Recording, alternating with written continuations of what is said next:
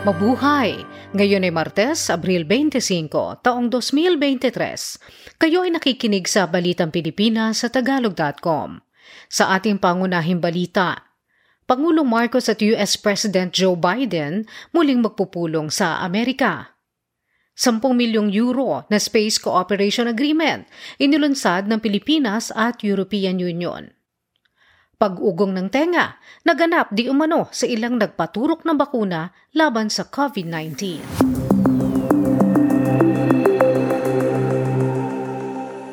Muling bibisita si Pangulong Ferdinand Marcos Jr. sa Estados Unidos ngayong Abril at 30 hanggang Mayo 4. Makikipagpulong si Marcos kay Pangulong Joe Biden ng Amerika at pag-uusapan ng Mutual Defense Treaty at ang mga posibleng kasunduan kaugnay ng climate change, ekonomiya, turismo at pangangalaga sa kalusugan.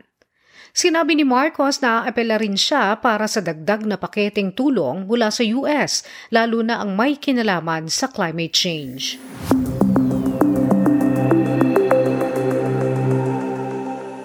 Inilunsad ng European Union o EU at Pilipinas ang 600 at 10 milyong piso o 10 milyong euro na Copernicus Capacity Support Action Program for the Philippines o ang COPFIL, ang unang kooperasyong pangkalawakan sa rehiyon. Ang Copernicus, ang Earth Observation Flagship Program ng EU, ay nagbibigay ng libreng environment at climate data mula sa grupo ng satellites na tinatawag na Sentinels. Ang mga ito ang nagmo-monitor sa mundo at ang marami nitong ecosystem 24 oras araw-araw.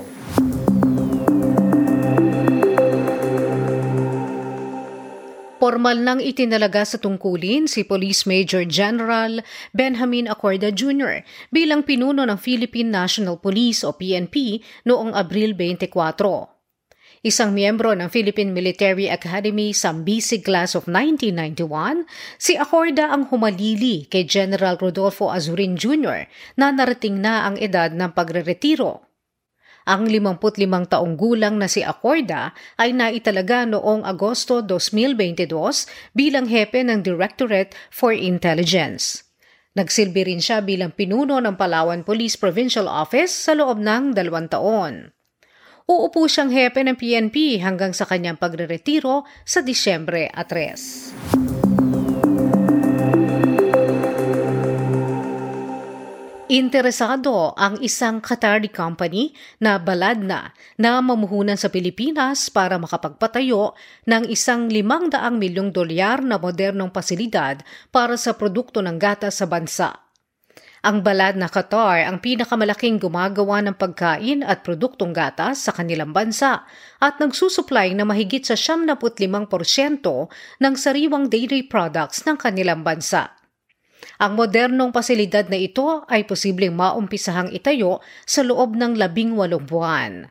Samantala ang palitan ng piso sa dolyar ay nasa 55 piso at 77 sentimo noong Abril 24. Sinabi ni Pangulong Ferdinand Marcos Jr. na ang gobyerno ay unti-unti nang pinapalitan ang paggamit ng supply ng tubig sa tinatawag na surface water mula sa tubig sa ilalim ng lupa habang nilalabanan ng bansa ang epekto ng El Nino. Inihayag ito ni Marcos kasabay ng pag-iit na kailangan makapaghanda ang mga ahensya ng pamahalaan para matugunan ang napipintong tagtuyot Kamakailan ay nilagdaan ni Pangulong Marcos ang executive order na bumubuo sa Water Management Office o WMO. Sinabi ng Pangulo na pinaigting na ng pamahalaan ang alert at warning system nito para makapagsagawa ng pagtataya at kung ano ang epekto ng El Nino. Isang 42 taong gulang na manggagawa ng contractor ng Davao City Bulk Water Supply Project ang namatay, samantalang tatlong iba pa ang naospital makaraang makalanghap ng nakalalasong gas habang nagkakabit ng tubo sa barangay Buhangin proper sa Davao noong biyernes. Nakilala ang biktimang si Jaime Diaz Gabotero, residente ng Biyaw, Hawakin sa Tugbog District at empleyado ng contractor na Whitco Construction and Development Corporation. hindi kaagad ito nailabas sa tinatrabahong tubo at patay na nang madala sa ospital.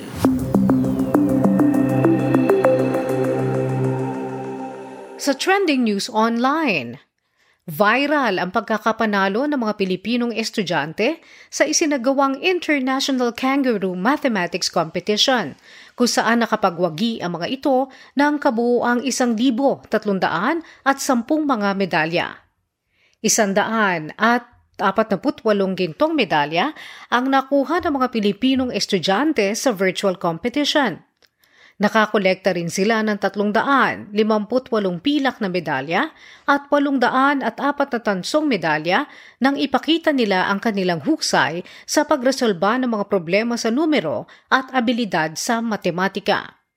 Sa mga eskwelahang uh, nagsali ng estudyante, ang MGC New Life Christian Academy ang nakakuha ng pinakamaraming gintong medalya na siyam.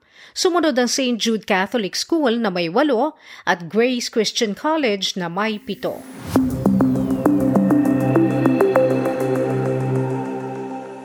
Sa balita sa palakasan, Isang grupo ng mga manlalaro sa Philippine Basketball Association na pinamumunuan ni na Bo Belga ng Rain or Shine at JR Kinaha ng NLEX ang ipapatawag dahil sa suntukang naganap sa isang laro sa Cebu noong isang linggo.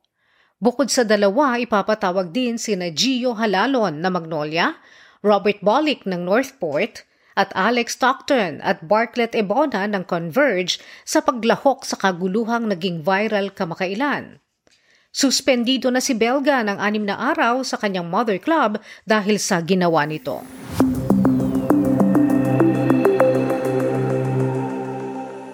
Sa balitang showbiz, Pinaalalahanan ng aktor at direktor na si Eric Kizo ng publiko na walang kinalaman sa kanyang namayapang amang si Dolphy ang banayad whiskey na ibinebenta online. Sinabi ni Kizo na anumang reklamo o transaksyon na may kinalaman sa banayad whiskey ay hindi sasagutin ng mga tagapagmana ni Dolphy. Idinagdag ni Kizo na nagsampa na sila ng legal na reklamo laban sa nagbebentang ito. Ginagamit na nagbebenta ang karikature ng imahe ni Dolphy sa bote ng alak. Ang Banayad Whiskey ay isang klasikong eksena sa isang pelikula ni Dolphy kung saan kinukunan ang isang commercial scene hanggang sa malasing dahil sa paulit-ulit na eksena.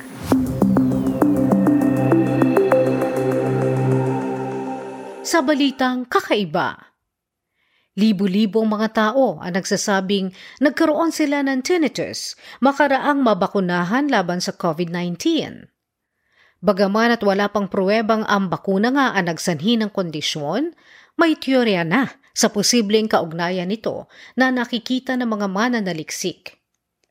Ayon kay Xiao Wenbao, isang associate professor sa Physiology Department ng College of Medicine sa University of Arizona, ang pamamaga lalo na sa utak at gulugod, ang maaaring dahilan. Ang isang Facebook group ng mga taong nagkaroon ng pag-ugong sa tenga makaraang mabakunahan laban sa COVID-19 ang nagkumpinsi kay Bao na pag-aralan ang kaugnayang ito. Si Bao na representante ng American Tinnitus Association Scientific Advisory Board ay pinag-aralan ng 300 at 78 kasapi ng grupo. Sinabi ni Bao na lumalabas na ang bakuna ay nagkakaroon ng epekto sa dati ng risk factor para sa tinnitus.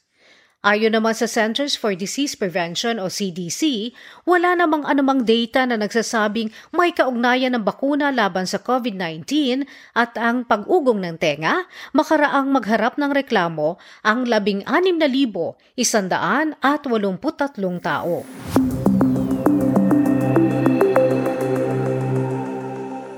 At yan ang kabuuan ng ating mga balita ngayong Abril 25, 2023 para sa Tagalog.com. Basta sa balita, lagi kaming handa.